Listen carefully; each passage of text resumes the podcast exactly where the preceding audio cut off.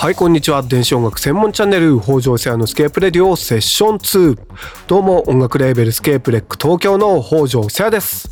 はい本日483回目の放送になります。ニューヨークタイムズが人気単語ゲームワードルを買収したようです。推定500万ドルで買収したようで制作者のソフトウェアエンジニアであるワードルさんによるとこのゲームの1日の利用者数は11月は90人程度でしたが1月2日にはなんと30万人以上に急増しここ1ヶ月の爆発的な人気からニューヨークタイムズに買収されたようです。本当に次に何がバズるのかわからない時代です。さて本日のスケープレディオはノスタルジック極まりない次世代メローグルーブマスターをレコメン。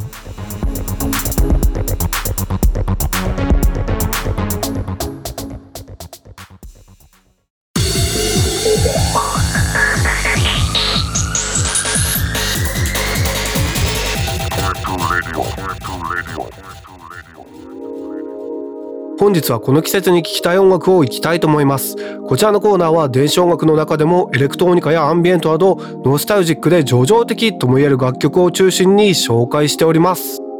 ノスタルジック極まりない次世代メローグルーブマスタージョニー・フェイスを本日はレコメンしたいと思います。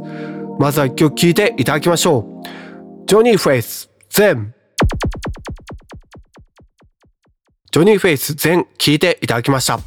ノスタルジックで神秘的なメロディーとそこに絡むビート素晴らしいです。ここで簡単にジョニー・フェイスのプロフィールを紹介しますとスコットランド出身オーストラリアメルボルンを拠点に活動するビートメーカーがジョニー・フェイスです。2011年気鋭レーベルシビルミュージックから Blue Sky on Mars でデビュー。オーガニックかつドリーミーな音像で映し出されるノスタルジックな世界観が特色。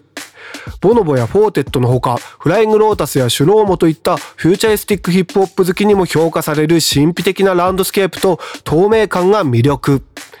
名門レーベル Tru Thoughts に移籍し、2015年 Sundial でアルバムデビュー。2022年5曲入り EP をリリース。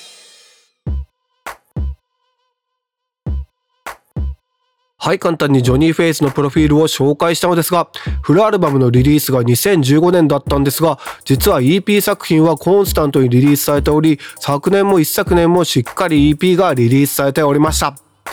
ファーストフルアルバムでは和メロ感のある曲もあったんですが、新作ではファーストフットというタイトルからも推察できるように、フットワークのリズムにジョニー・フェイスお得意のメローな上物がいい感じに絡んでいます。それではそんな最新作からも一曲聴いていただきましょう。Jonny Faith、Lifted。Jonny Faith、Lifted 聴いていただきました。メローな上物とフットワークのリズムいかがだったでしょうか？ジョニー・フェイスニュー EP ファーストフットはダウンロードサブスク各社で配信中です。それでは恒例のスケープレックの業務連絡になるのですが12月にクリコ土屋による liquid light の個展を開催したばかりですが来週火曜2月8日より大学生による合同展マスク真実と仮面共存する空間をスケープレック主催で開催いたします。東京ではまん延防止重点措置が出ていますので入場制限なども取りながらの開催となります。詳しくはスケープレックオフィシャルサイトでご確認ください。それではまた来週金曜16時半に会いましょう。引き続き、ふわこうじ、レディオ盛岡をお楽しみください。北条久也でした。